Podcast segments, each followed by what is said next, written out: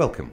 You are listening to the CMS podcast, where legal experts and industry leaders give you key insights on current legal topics. In today's podcast, Gordon Einstein, a partner at Crypto Law Partners, talks about the Reg A Plus regulation in the USA. The podcast is recorded during the Tokenized Assets Conference in Amsterdam. Please visit our podcast channel for other podcasts in this series. Enjoy the podcast.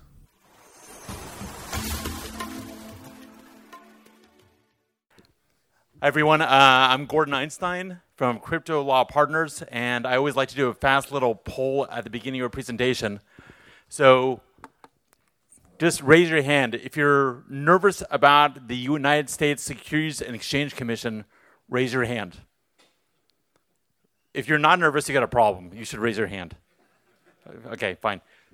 Raise your hand. Um, if you believe that there's no such thing as a utility token, raise your hand. Okay. Here's another one. If you think that the SEC in the US has the right to decide what is and is not a security on its own, raise your hand. Okay. Who's not? Raise your hand if you're not going to raise your hand no matter what I say. So just be clear, I came here all the way from Los Angeles. So that's traffic to LAX, and you get, that by itself was its own little flight. Okay, so you know, hey, be nice to the foreigner. Okay, so I'm I'm a fast talking dude. We're just gonna dive into it. I'm gonna talk about how you can do. Oh, here's another one. Who thinks that there has been a compliant STO in the United States yet? See, you hear that thump? That's like a mic drop. Okay, we'll just keep going here. So I'm going to be speaking about a SEC regulation, a Securities and Exchange Commission regulation that has a lot of potential for being used for conducting regulated STOs in the United States, and also, contrary maybe to something that was said on a couple panels ago, and also can be used to conduct a compliant utility token ICO in the United States. Hmm, I guess ICOs maybe aren't dead. I'm also going to throw out here that if you add me on LinkedIn, I'm, or, or send me an email or message, I'm happy to send you this entire deck. Okay, so you're welcome to take photos of it. I don't mind, but you can get the entire deck in PDF form, you know, five minutes after the presentation if you just add me on LinkedIn and send me a message. Okay, so there's this company called Blockstack, and in the U.S. they filed for permission to conduct an A plus offering in the U.S. And that filing, that request with the SEC has been pending for a few months. It should should come out any time. They've done a very good job and answered all the SEC's questions and they have the Wilson and Sonsini law firm representing them. And if you download all their work back and forth and all the comments, you can see that they've really thought through the issues with an A plus. So I think we're about to get the first regulated A plus offering in the U.S. Once this gets approved, if it gets approved, I think it will be, the floodgate is going to open up, and everyone in this room should be prepared for the opportunity to conduct an A plus in the U.S. And I'll go through what this all means. So about me in this talk, I'm a U.S. attorney. U.S. Actually, I shouldn't say that. That means I work for the government. I'm a U.S.-based attorney in California. Like I mentioned, I'm happy to share this presentation. And just again, this Blockstack filing has not yet been approved, so this is all a little bit speculative, but it's literally one of those any day things. Okay, mandatory disclaimers. I'm not your lawyer unless you pay me. I'm giving U.S. perspective. Uh, don't break the law. You know, I call it the Noriega warning. Okay. Now, who's on Instagram or has kids who are in, on Instagram? Good, thank God. Not you, sir? You? You're not on Instagram? Really? You look like someone who would be on Instagram. Huh? Why is that? Because you're hip and happening. You're now. You're, you're what's new. No, I don't know. Um, so there's a couple terms that are on Instagram and elsewhere. There's FUD, which is fear, uncertainty, and doubt. It's what Microsoft tried to do to Linux a few years ago. And there's FOMO, which is the fear of missing out, which is everyone else has a Lamborghini and you don't. Okay? I think there's a lot of FUD about the US securities laws and the SEC, but everyone's also fighting with FOMO because that's where a lot of the customers and where a lot of the investment capital is located. So I'm going to help you overcome the FUD so you don't get FOMO using Regulation D and Regulation A+. And as someone who strongly advocates for the crypto and blockchain markets, I want this revolution to succeed, and you need, in my opinion, U.S. capital and customers in order to do that. Okay, so I took securities law in law school and then, of course, practice it now. I'm going to squeeze down a semester of law school securities into about five minutes and charge you 0% of what I paid for a USC law degree. Who's happy about that? We'll see whether you're happy after I teach you securities law. No. okay. So here's US securities law boiled down to just nothing. The key idea number one the SEC does not have the regulatory power to define what a security is in the United States. Okay? The term security is a defined term. The core law in the United States that forms the basis of all securities regulation is the 1933 Securities Act, and of nearly equal importance, or maybe even of equal importance, is the 1934 Securities Exchange Act. Both of those laws define the term security and grant jurisdiction to the SEC to enforce law based on that definition. Okay, so the SEC does not have the unlimited mandate to f- define anything as a security. Sir, what's your name? It's also turned around. Rutger. I'm not pronouncing your last name. That's crazy. Rutger, are, are you a security? Don't, don't think like a lawyer. Just give, use logic, not law. No, you're not. If the SEC says you're a security, are you then a security? Oh, you sound like an SEC attorney. Okay, no. Rutger cannot magically turn into a security if the SEC says he is. Okay, security is a defined term, and you don't fall into any of the defined categories. All right, so you know if you look, I'm not going to bore you with. I have separate YouTube videos with long explanations of all this stuff. Security is a whole bunch of normal categories. You know, stocks, notes, you know, yada yada yada, and then there's sort of a catch-all category called investment contract.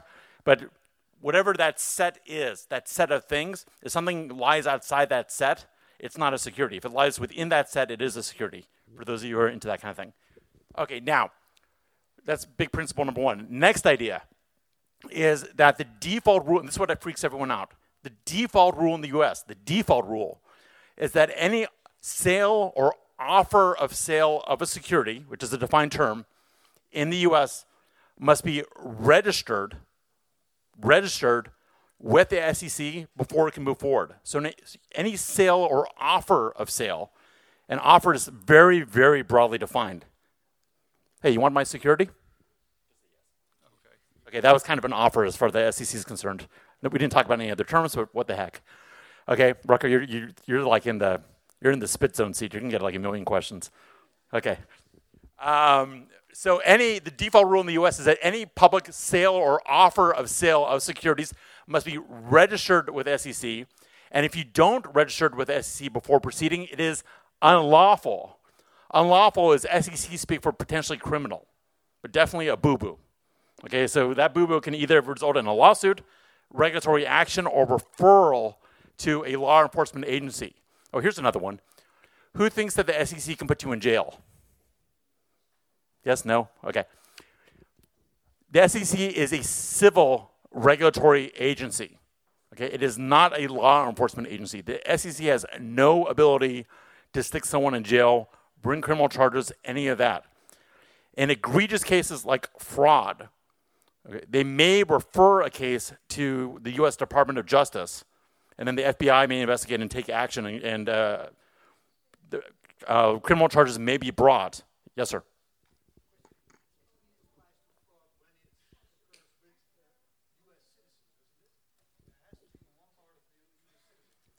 That's where it gets really interesting. So I, am going to basically hold questions for the end, but that's a good question. So in general, the disposition of U.S. securities law is that they're there to protect U.S. investors and U.S. market. So there needs to be some level of nexus with the U.S. before the U.S. cares, because the general perspective is that other countries have their own regulatory agencies, and that we're not going to overreach and go protect those crazy French people. Okay, but but but if they want to get you, okay, and you're U.S. somehow using based in the U.S. or you're using a means of communication that's in the U.S. If they want to get you, okay, they can say that look, you nice try, but you're using the instrumentality of commerce within the United States to cheat these people outside the U.S. And that's a violation. It's a point of, of contest. There's actually a couple cases on this that have just recently come out. But if you I think one case is if you if a country ha- requires that certain transactions take place through a broker or dealer, and then you from the U.S. don't use a broker or dealer in that country, the SEC has the option of going after you. That's like an, an example. So it's a gray zone. But for the most part, the SEC only cares about protecting U.S. markets and U.S. U.S. investors. But you know, you, you can't wormhole your way through committing fraud and rely on that. Well, you know, I only cheated people who were not U.S. citizens. Uh huh. That's gonna look real good. Okay, so general rule is public offerings must be registered with the SEC by the issuer. The issuer, this is a key term because this also relates definitely to blockchain and crypto. If I sell, if I'm an entity and I'm selling my own securities to the public or to private parties in what's called an initial distribution, my first sale, so that those sale proceeds come back to me, the issuer, and I use them in my cap table, I'm issuing securities. Okay, I'm differentiating that from secondary market trading, which is everything that happens after that initial sale. So public offerings must be registered if the issuer is selling securities. Right? And do, otherwise, it's unlawful. Okay, now be, registering is tough. Okay, it's expensive, it's slow, it's gotten more tough over time, and for that reason, most of the time, by by the time you get around to a registered offering, it's usually a large scale initial public offering or IPO. Now, the IPO market in the US has dried up for a whole bunch of reasons, but it's worth keeping in mind that when companies used to be founded, or when companies were founded, the, the founders and initial investors were used to be looking to an IPO to, in order to get their liquidity at some point. So someone would invest in a startup company, like a VC would st- invest in a startup company, with the hopes that six, seven, eight years down the road there would be an IPO and they'd have liquidity at that point. But if the IPO market has dried up in the U.S., how do you get your liquidity? Why you you go around the rules and you do blockchain. There you go. Okay, we'll talk about that. So IPOs, initial public offerings, registering offer real benefits, but they're usually vast overkill for a startup. Okay, you just finished the first third of a securities class in the US. Right. Now, here's a big, big uh, pitfall that a whole bunch of blockchain and crypto companies are walking right into and they don't even know it. The general idea is that after you do a registered offering, after you do an IPO, you're the vast majority of the time going to be considered what's known as a reporting company, meaning that you don't just need to register your initial sale and go through all that fun times with the SEC you now are under obligation to conduct yourself as a reporting company, as a publicly traded company. That means filing quarterly reports, annual reports, complying with Sarbanes Oxley, all this other fun stuff that is very complicated. And you also have a whole other layer of fiduciary duties to your shareholders that you don't have if you can avoid registration. So generally, again, if unless you're a large company, being a reporting company under the SEC rules is a real hassle. I'm going too fast, too slow, right speed, audience feedback. Okay. Too slow. Jan. This is my buddy here. Okay. Do you want to get in front of the camera so we can see your face since I'm pointing you out? No. Okay. Don't don't be shy. Okay. So here's the, here's the trap for blockchain companies and for crypto companies. Suppose you entirely avoid the United States. You go, I'm, a, I'm not going to sell to a single U.S. investor because they're freaky, and I don't want to deal with the SEC. Well, it's, you don't just become a public reporting company by virtue of conducting an IPO. If a sufficient number of U.S. investors in aftermarket trading get their hands on your securities, you're now basically participating in the U.S. market. And even though you didn't do an IPO in the U.S., you now need to nonetheless register with the U.S. with the SEC as a publicly traded company in the in the U.S.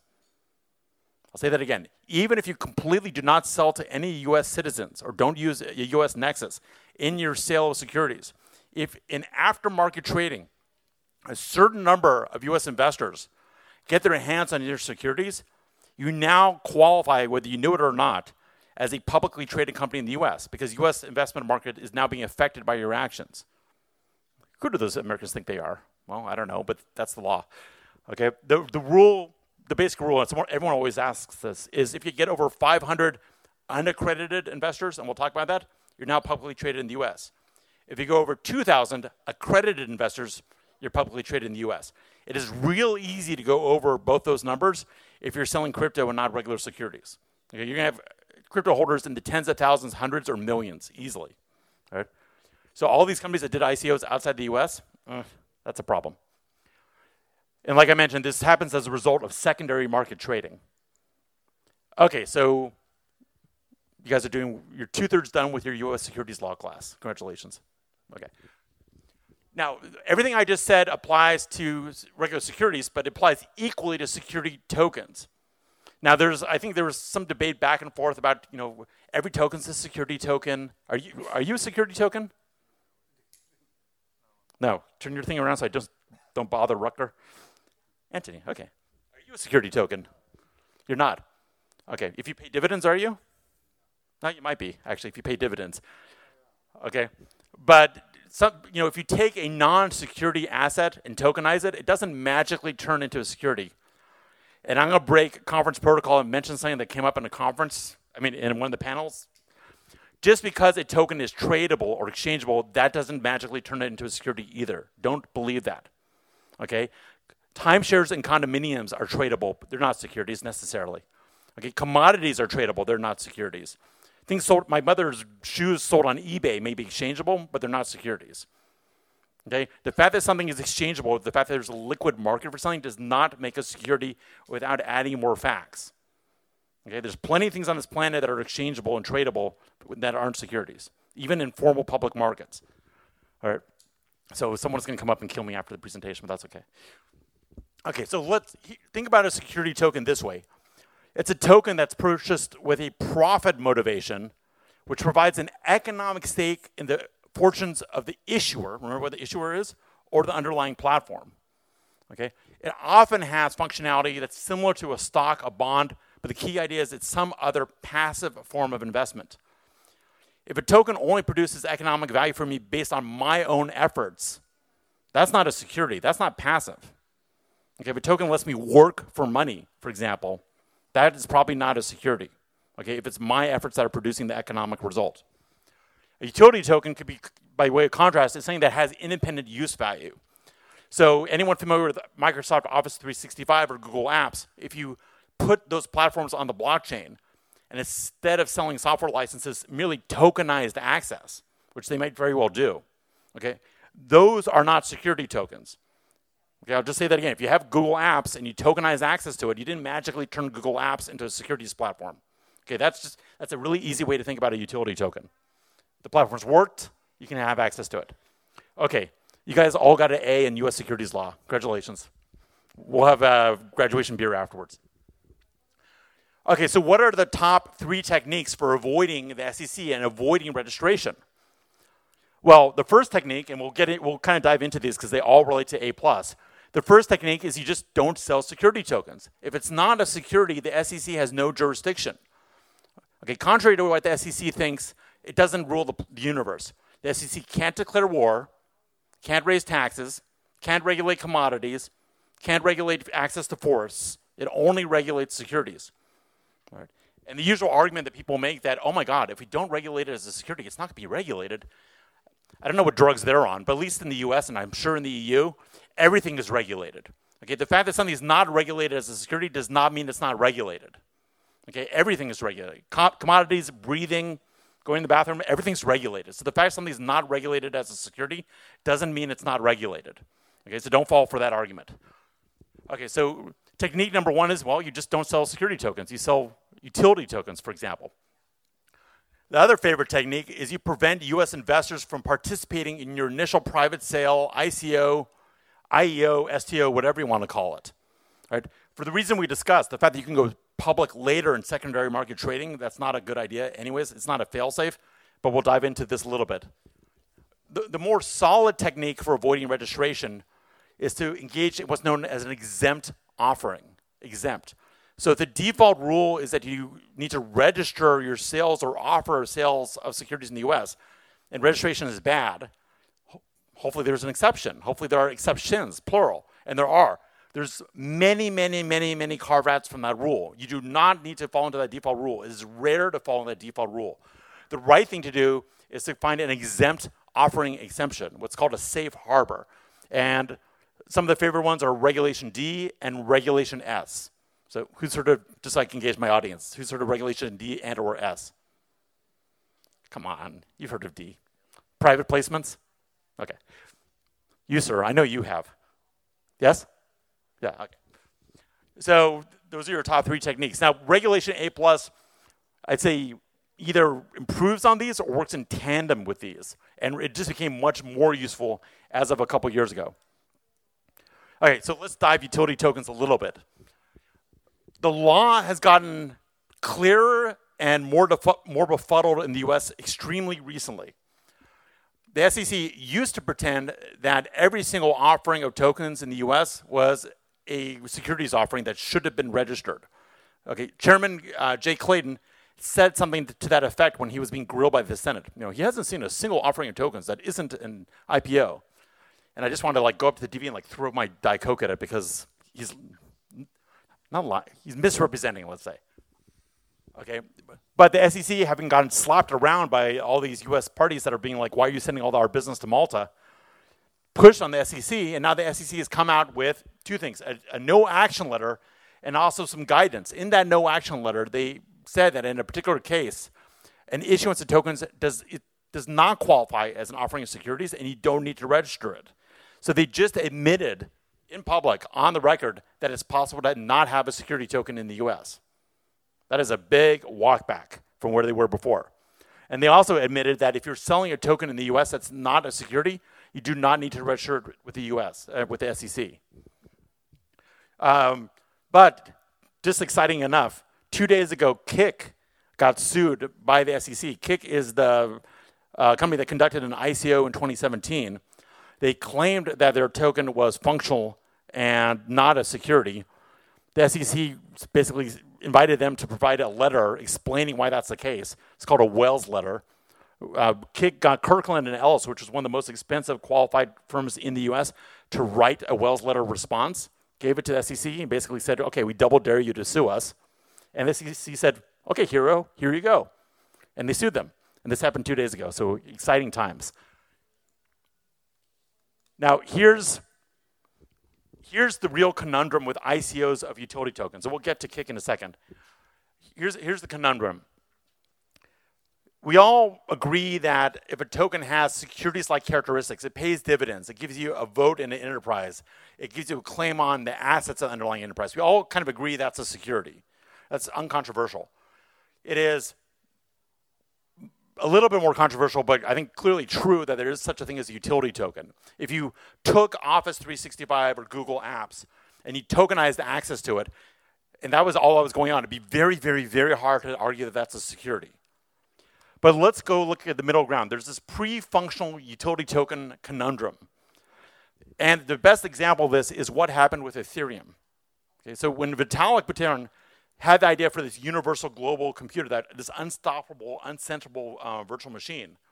He didn't have it built already. It was an idea in his mind. And he went to the world and he said, hey, send me your, B- your Bitcoin, send me your fiat. I'll give you some Ethereum tokens or the right to receive some Ethereum tokens at a discount. I'm going to use the money that you pay me, these funds that you pay me, I'm going to use those funds to build the Ethereum virtual machine. And then once it's built, these Ether tokens, this, this Ether, will be usable on that platform.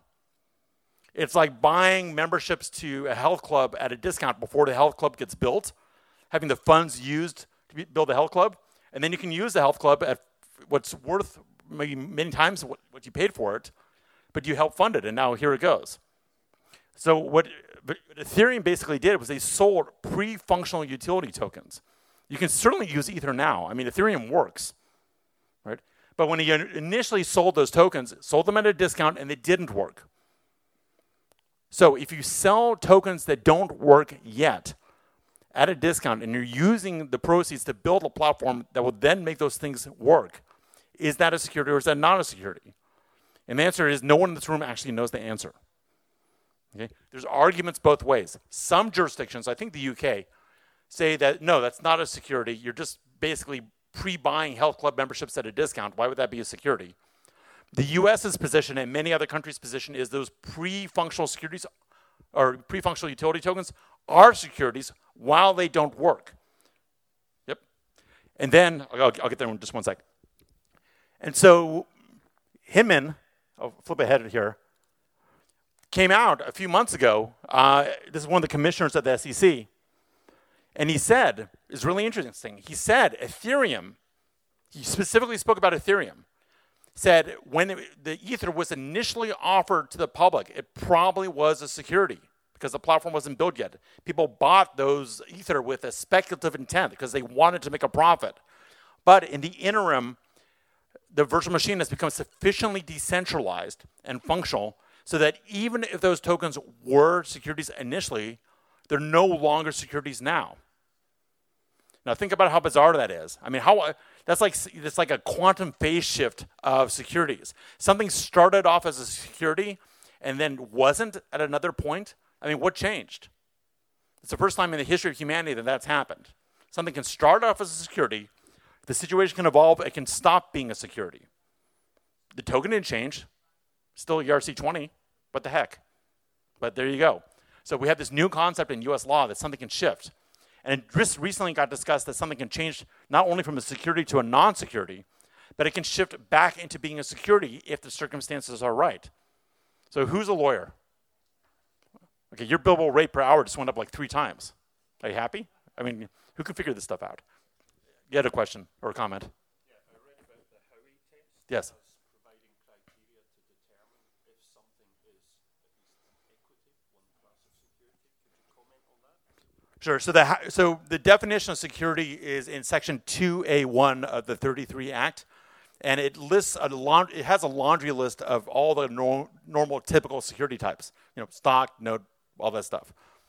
There's one type in there called investment contract. What the heck is an investment contract? I don't know. No, it's a catch-all category for hey, even if we the Congress aren't smart enough to specifically name what you're doing, if in real life this thing is a security, we're going to say it's an investment contract, and then therefore it's going to fall within the definition and the rules apply.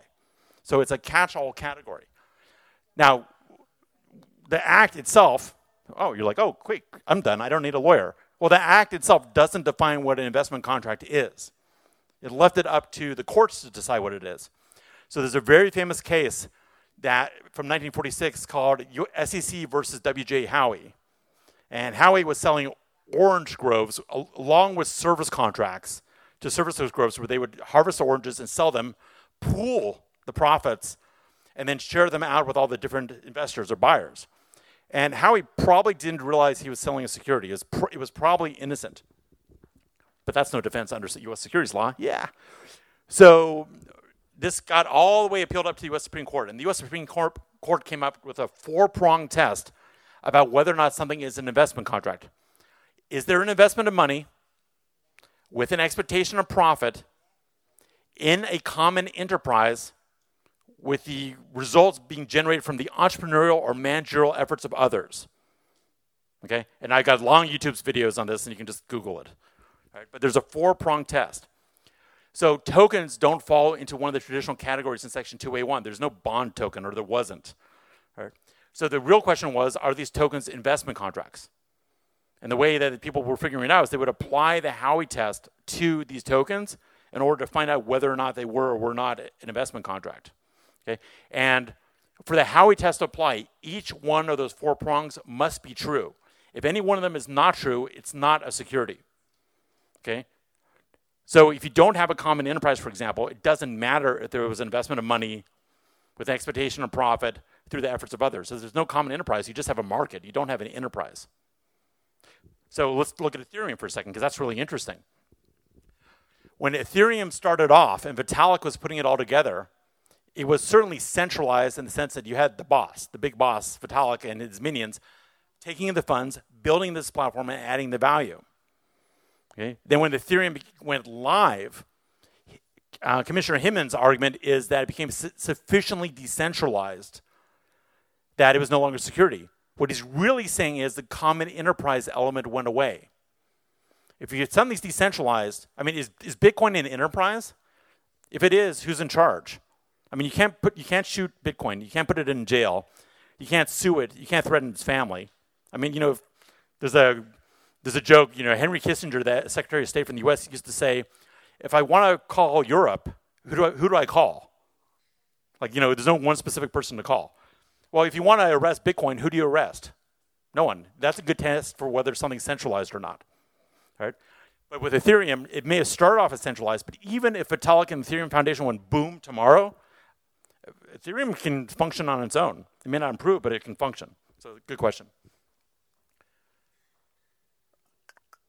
Okay, so we have this interesting situation. So 99% of the ICOs that took place were pre-functional to- utility tokens.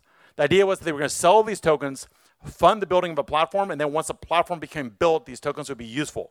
The U.S. position is that those are securities at least before the platform gets functional and distributed.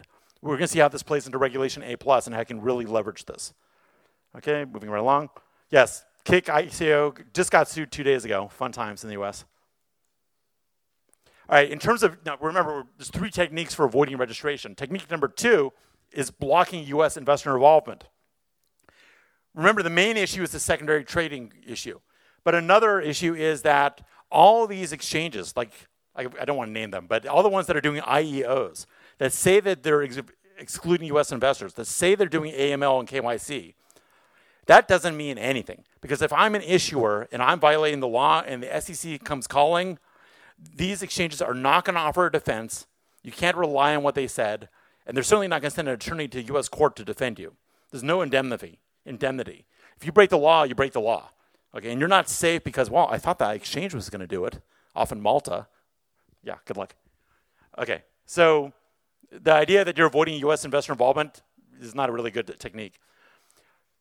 Everyone should however, drill in on exempt offerings. These are gold. I've worked with many, many clients who've raised tens of millions of dollars from the US market without registering their offering with SEC. Okay, exemptions are gold, especially Reg D. Okay, Reg D is a cluster of rules provided by the SEC. And the, the most beautiful rule on the planet is Rule 506C, which we'll talk about in a second.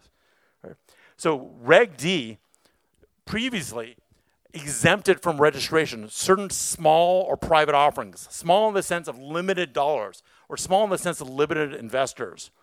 And so long as those investors were mostly accredited, which is short term for wealthy or sophisticated, you didn't need to register that sale with SEC. You did not need SEC approval. Okay, Reg Ds are reasonably cheap and they're great. They are traditionally referred to as private placements as opposed to public offerings. Now, the Jobs Act in 2012, and it got implemented in 2015, revolutionized Regulation D offerings. It used to be that you could not publicly advertise these. If you publicly advertise these, you blew your exemption. That has all changed.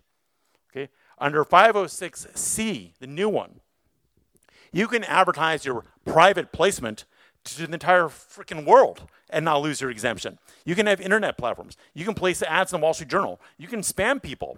Well, you probably shouldn't, but you can. Okay? So long as you only consummate or complete the sale with verified accredited investors, not just people who say they have wealth or say they have sophistication, but they prove it to you. So we're going to do a little. You're volunteering. What's your Alex? So one of the criteria for being an accredited investor is having over a million dollars worth of assets, not counting your house. So are you accredited? Just say yes. yeah. Okay. Okay, that's called self-certifying. Alex, I believe you. I do. I have no reason not to. And really, please don't give me a reason not to. Okay? So that's a, that's self-certified accredited. Watch this. Alex, will you provide me your tax returns to prove that you have more than a million dollars of assets not counting your house? No. Okay, he failed to verify. Oh, bummer. I hope you have more whatever. I wish you much luck. Okay, so with 506C, unlike the prior versions, you have to verify that your investor is accredited. You can't just take their word for it. But that makes sense. If you're inviting the whole world into the door, you're inviting the whole world to your club, but you're only letting inside people that you look at them and go, okay, you're cool. Okay, and they're keeping the rest of the people outside. So even you know, these unaccredited investors can't claim any harm if they're never allowed to buy. Right? So this got changed. You can now offer securities through internet platforms. It's fantastic. Now, still though, with Regulation D, there's a wrinkle, which is if I sell here, let's say you're accredited and you proved it to me. Thanks, Alex. You buy a million dollars worth of uh, Einstein.coin or Einstein.io tokens, right? Because you'll, you'll do that, right? Wouldn't it be nice if they went up in value and you could resell them five days later? Yes. yes. No, but you can't do that though, because under 506C, they're trying to make sure that this is not a backdoor public offering. You have to generally hold on to them for at least a year under Rule 144. What if they go down? What if you want to invest in another ICO and you don't have funds because it's all locked up in Einstein tokens? That stinks, right? Uh, to use a legal term. Here, say yes to the audience. Yes. Okay, so that stinks. It's not as bad as it used to be, but you still have restricted tokens. We're going to talk about how A plus gets around that. Now, just side note, part of the beneficial side effect of these restrictions is you won't become a publicly traded company by mistake. You're, it's very hard to get to that 500 or 2,000 investor limit if there's restrictions on trading. So that's a beneficial thing. Okay. We talked about the Rule 144. Okay, now here's the fun stuff. Who likes the original Star Wars? Not the new ones, which I think stink, but the original ones. Does anyone in the room not like the original Star Wars? Are you serious? Are you serious? Oh my God. I'm okay. Just pretend you liked it. Okay. So gonna, this is some Jedi level stuff. Um, do you at least get the reference? Okay. Thanks. No. This is some good stuff. All right. Fine. So Regulation A plus lets you handle five issues with securities law in the U.S. and really make good use of the, regu- the exemptions and everything else. With A plus, you can handle the general idea that you need to register security tokens. You can specifically massage the issue of these pre-functional utility tokens. You can handle the restricted securities issue and not have to deal with that Rule 144. You can deal with a lower standard of a reporting company, and you can stop, potentially stop being a reporting company and having to comply with all those rules on an ongoing basis. I'll show you how. Let's do a quick overview of Reg A+. Plus. The old Reg A, the one that existed until recently, was used very rarely. It was a real pain. Thank God the same act that revised Reg D also revised Reg A, and now it's called Reg A Plus. Reg A Plus has brought back the IPO market to the United States, at least with respect to small IPOs. Okay, the IPO market is now showing some life. There's two tiers to Reg A. Uh, tier one is the kind of the old version, so forget that. Tier two lets you raise $50 million per 12 month period, and you can raise $50 million several times in a row. Right, so you can do one Reg A plus, another, and another. What's neat with that 50 million is it's not just the issuer selling its own securities, but if you're here, we're gonna use you know, Michael. Suppose you're an early investor in my company, right? And now my company is selling its securities to the public. Wouldn't it be nice if you could also kind of piggyback on my sale and finally sell your securities also? Yeah, kind of like no brainer, right? So with Reg A plus, Michael can piggyback a part of my sale and say, you know what, company, I'm only going to sell $40 million of my own stock and issue that, but you can register 10 million. Actually, I'm doing the wrong math. Let's say you can do 5 million, got to keep it compliant, of your own stock. Okay, and then we can do it again and again and again. That's pretty good, right? Let's get liquidity. So, like Rule 506C, you can advertise your Reg A Plus to the general public. You can do it on internet platforms. Unlike Rule 506C, you can sell to everyone. Here, watch this. Alex, are you accredited? I don't care. You're everyone. With Reg A Plus, I can sell to everyone. I don't need to. I don't even care whether you tell me you're accredited or not. Don't even talk to me. Just buy the stock. Right? So you can sell it to everyone, not just accredited. Now, of course, there's a you know more do, uh, detail and nuance. See here. Okay, so just take your standard security token. Forget the utility part. You have a security token that's paying a dividend. It's clear security token. Well, people have been avoiding doing STOs in the US because they don't want to do a full registration. You don't need to anymore. So long as you're offering less than $50 million of your security token, do a Reg A plus filing. It's a lot cheaper, it's a lot easier. Don't go the full registration route. You can have all these advantages and you can keep on offering 50 million, 50 million, 50 million. This is great if you're tokenizing real estate. Okay, a lot of real estate projects are under $50 million. So you make a you make a separate A plus offering for each one of your real estate offerings. Okay, you, uh, tokenize your real estate and just do a series of under $50 million real estate uh, A plus STOs. The, the pro, instead of registering your sale with the SEC, you do something called qualifying, which is a lot simpler. And what's neat is when you qualify your A plus, it's not a public document. You can submit it to the SEC and say, hey, SEC, give me your comments and feedback on a private basis. So if you're some high tech startup and you don't want to reveal your inner secrets to the world until you're actually going to sell your tokens, that's a great way to proceed. Okay, now we're getting to like a little Jedi move here. Remember this idea that tokens when, that are pre-functional start off as securities and then sometimes stop being securities. Okay. Well, rather than using these offshore platforms, rather than sort doing an end run about around the U.S., I suggest you use Reg A Plus for your pre-functional ICO sales. Right. So if Ethereum had done a Reg A Plus, they would have been compliant. You can do your AML, you can do your KYC, you can not avoid the US, and you can basically do your ICO at that, that way and not get busted like um, Kik did. Like I mentioned, when you do your A plus sale, the tokens you sell are immediately tradable. They're not restricted. Okay, there's, you, can put them right on the market. They can go right on an exchange. You can trade them right back and forth, and there's no issue. When you do an A plus offering, you, you become a form of reporting company, like when you like these other IPO companies, but the requirements are much much lower. Okay, it's much easier to comply with the ongoing reporting requirements. And if you're also something called an emerging growth company, which is a whole separate category, you can delay reporting to SEC entirely. Okay, and here's the final slide, and this is worth a million dollars. Really, it's, it's worth a million. This is how you put it all together. I know you're waiting for this. Let's take your utility token ICO. Let's say you're doing Ethereum. It's not functional now, but it will become functional. Okay?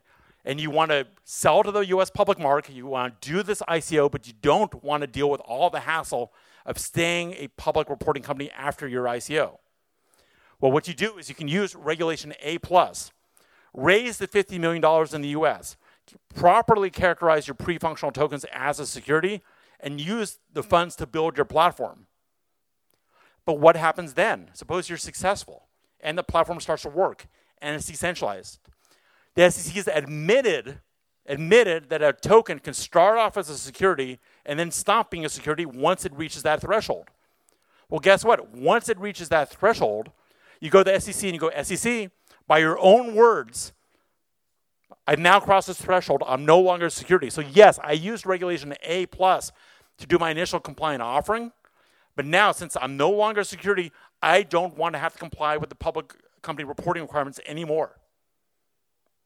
You just quantum phase shift out of being a security and out of being a public reporting company. And you, you took advantage of the law to raise all the money, and now you no longer need to comply. You got it. Question is, can you explain it? No, I'm just kidding. I'll give you the deck. Who got that, or should I repeat? Repeat? No. Okay, you got it. We're going to switch the questions, and I'm going to share that deck. You can, you can clap. Thanks. Ask me anything about U.S. securities law. Go. Here's the mic. Questions there. Here, I'm $1,000 an hour. Ask now. We're not paying. No, that's the point. You're, sorry, I'm normally $1,000 an hour. Ask now.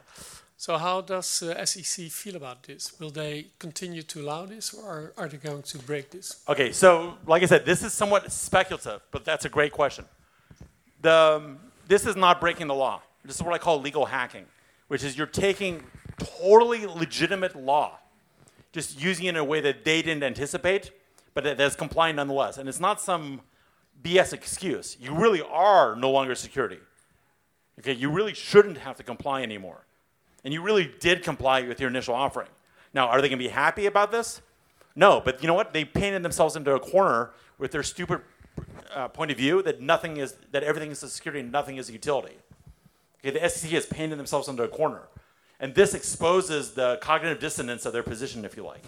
Now, th- this is contingent upon the Blockstack uh, A plus becoming approved. If the SEC sort of stops the process before a STO even gets approved, then there's nothing more to say because you just really can't do it in the U.S. But I don't think that's going to happen because it's under, the SEC is under so much pressure now because they really, to be blunt, screw things up. Right? They, you know, we're, the U.S. is behind when it comes to a lot of this stuff, and I think people are getting pissed off, and now they're under pressure from Congress people and senators. They're like, why are you sending all the business abroad? You're not being friendly. You're being scary. I mean, no.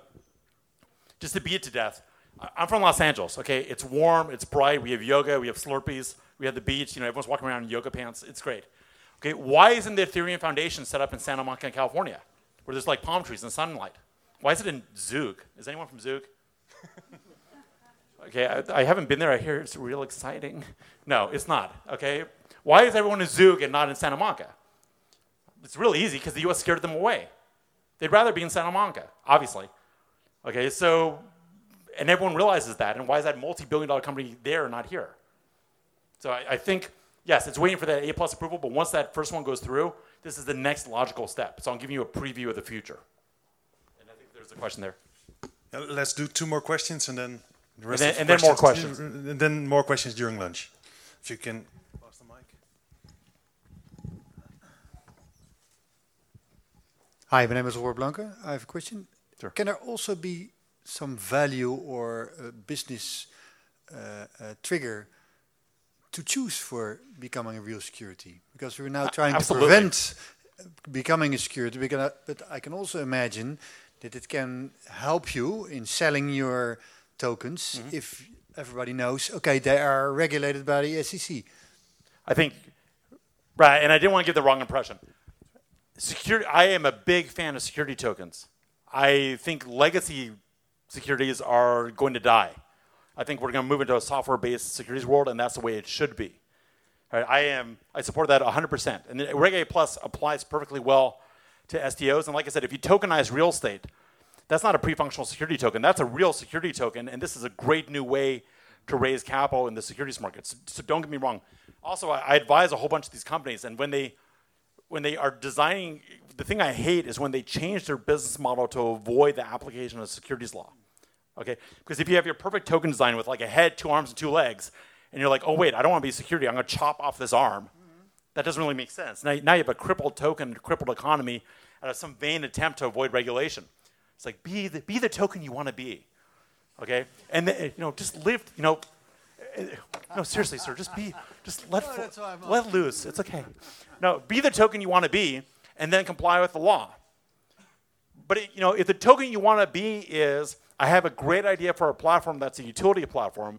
I don't have it built yet. I want to raise funds to build it, and then let the people who contributed funds use the platform. I think that's pretty legitimate, and I think the U.S. was stupid, to be blunt, for characterizing that as a security. I mean, I understand the logic, and I've discussed this, but I think you can go both ways on this. And the, by going the way the SEC went, we scared everyone off to Zug. Ugh. Okay, so they need to back off that. But security tokens by themselves are perfectly valid.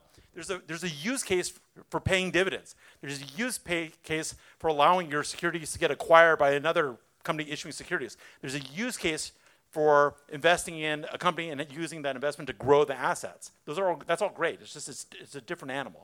Nils, Yes. second to last you. question. I'm honored. Uh, my name is uh, Kaspar, uh, and I want to thank you for a great presentation. Casper, Uh, you know they named the Ethereum proof of stake model after you? Yes, they did. Yeah, Okay. I'm honored about that as well. Um, uh, and and it's very clear how uh, Regulation A Plus is uh, providing an uh, opportunity to create security tokens that are freely uh, tradable. Uh, whereas normally with security tokens, it will be a little bit more restricted to who gets the Yep. uh, tokens.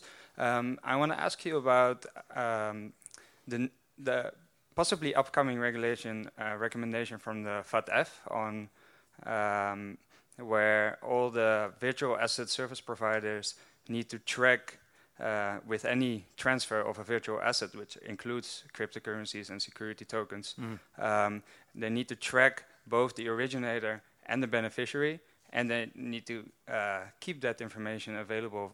Uh, Which agency? What's that? Which agency?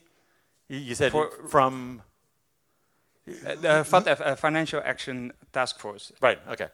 Uh, it's the No, I, I got it. I just didn't hear you. Yeah, sorry. Um, so that then then uh, uh, parties are uh, going to be obliged to keep track of exactly uh, who sends what security token to whom, and when it's uh, freely tradable, I see there. Sounds like we finally found a good use case for the blockchain. sounds like what? We finally found a good use case for the blockchain. Can, can you explain?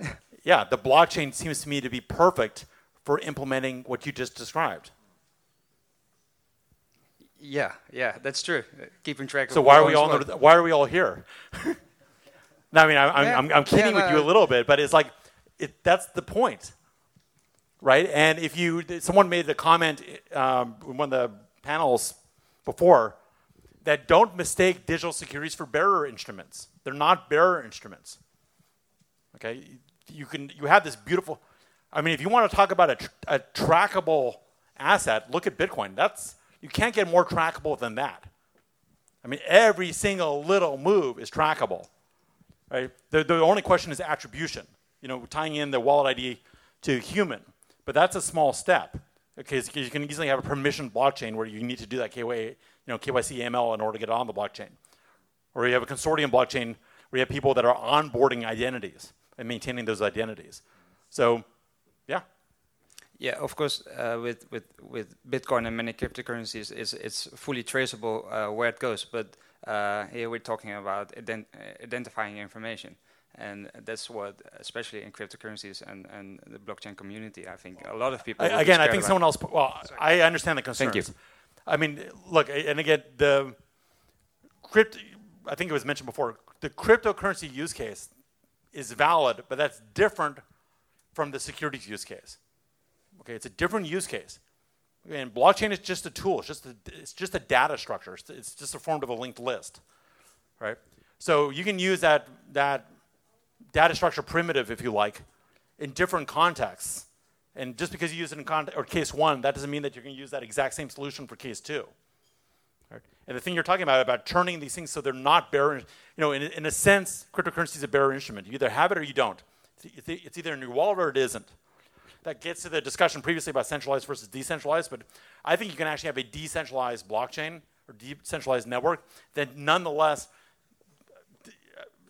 implements certain restrictions and regulations so that it's not a bearer instrument, but it's compliant with all the law. I want to take one more question. I feel like it. So, give me one bonus. One, one, give me a zinger. There's a zinger. I can see that uh, expression.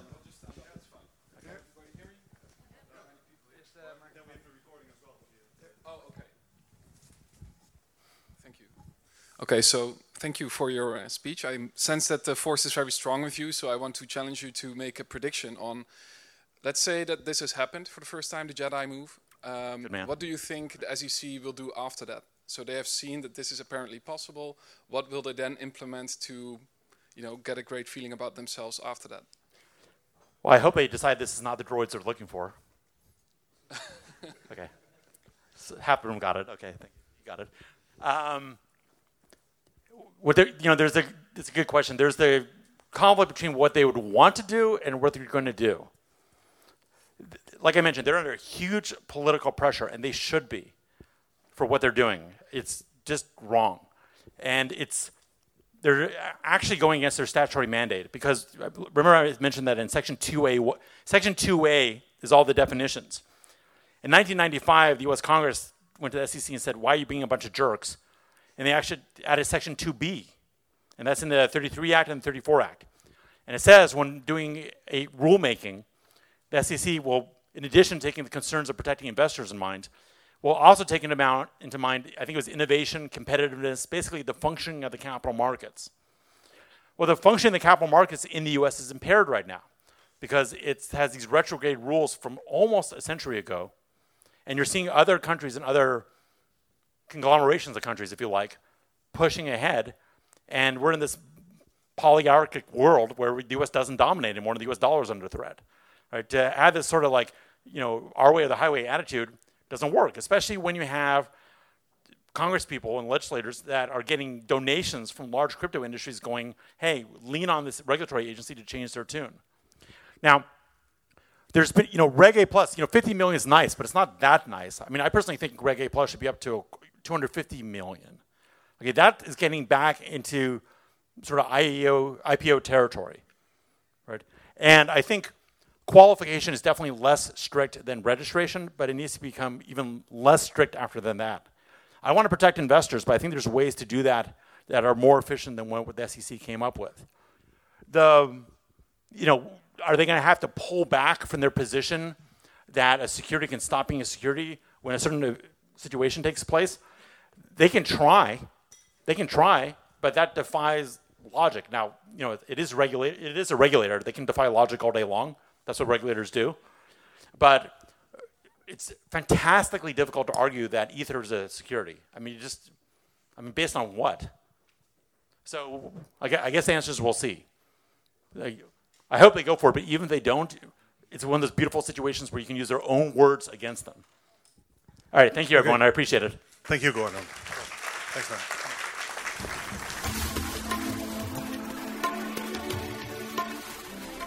Thank you for listening to the CMS podcast. Did you enjoy this podcast? Please visit our podcast channel and use the subscribe button to stay up to date on legal content. Until next time.